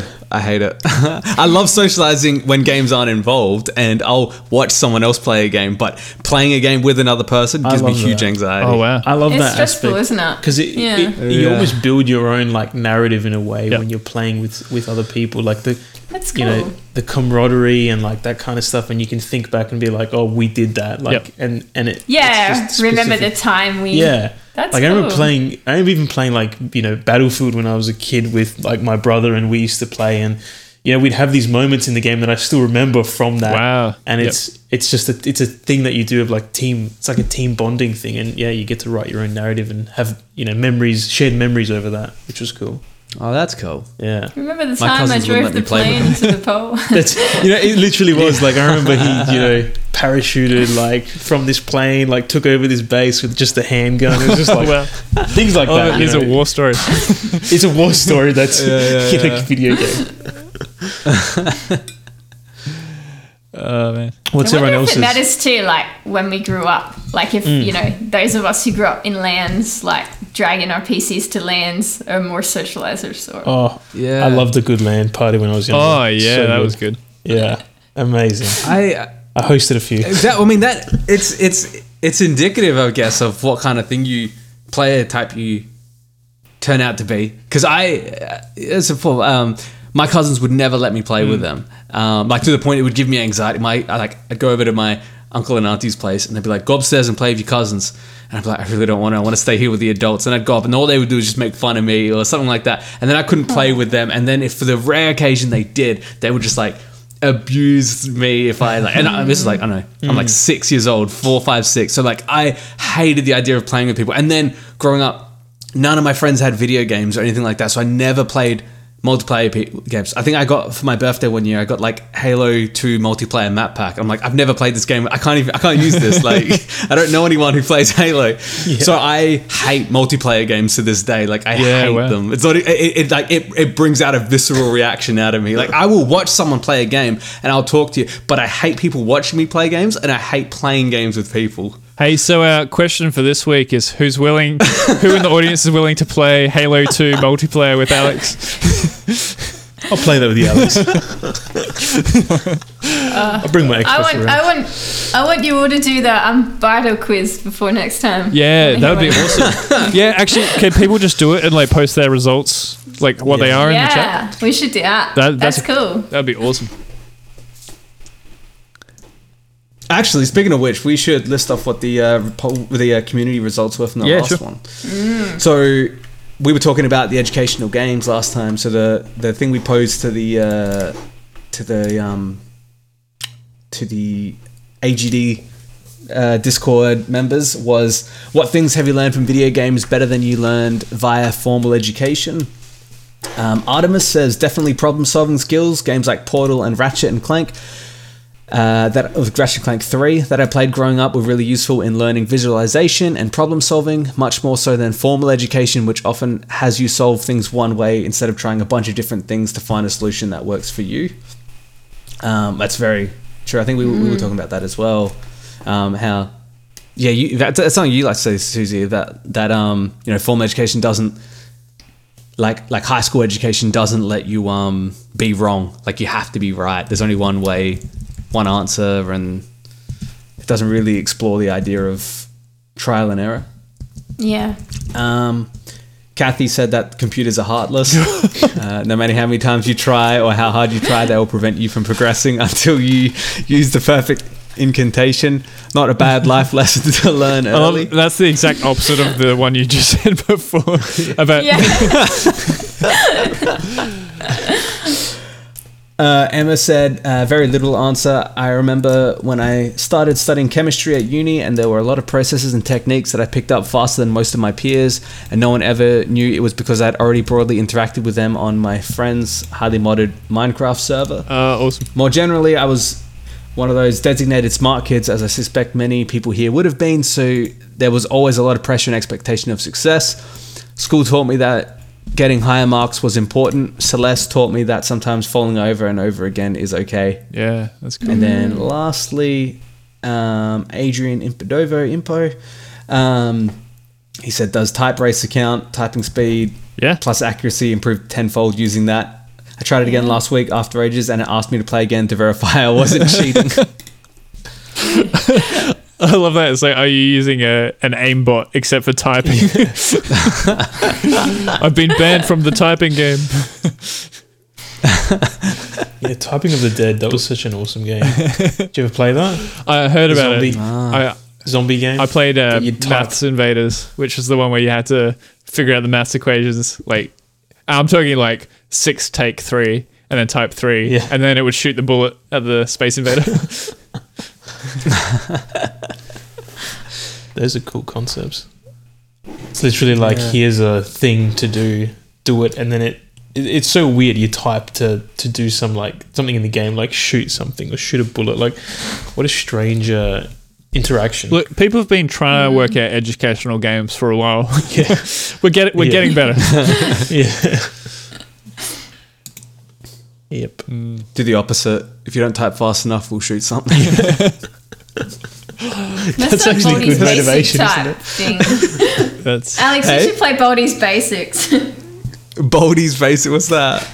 no, you should play it. It's free on PC, I think. uh, is it is it safe for me to If you Google? don't play, sh- yes. okay.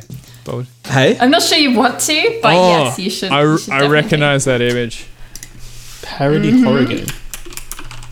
Interesting. Baldi's Basics in Education and Learning. That's me. I'm just, pre- I'm just Oh, I've prepping seen you for this. that video. oh my god. Okay, I'm definitely looking this up. That is You have to. dude. Yes, it is. Uh,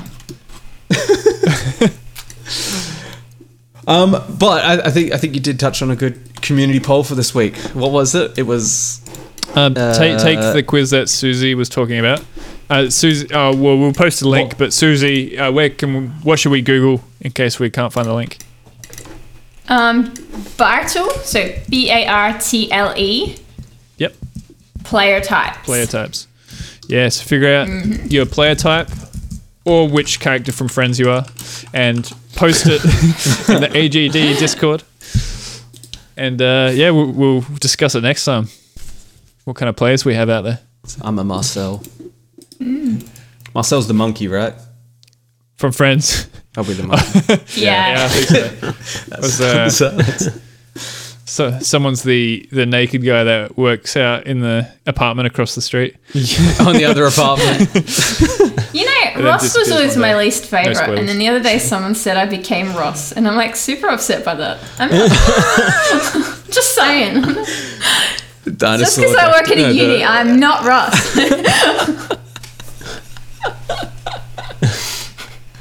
Oh, we lost. John, John got offended. John's going to find out which Yeah. friend's character he Yeah. is real quick. he just didn't want to tell me I Uh, was Ross. Well, on that, let's call it. That's uh, oof, nearly two hours. Good, good haul, good hustle, everyone, Great hustle. and uh, find out what happened to John. But until then, On the next episode of mystery. um, on the next episode of Cafe Booleans. Do do Find out what do. happened. next episode.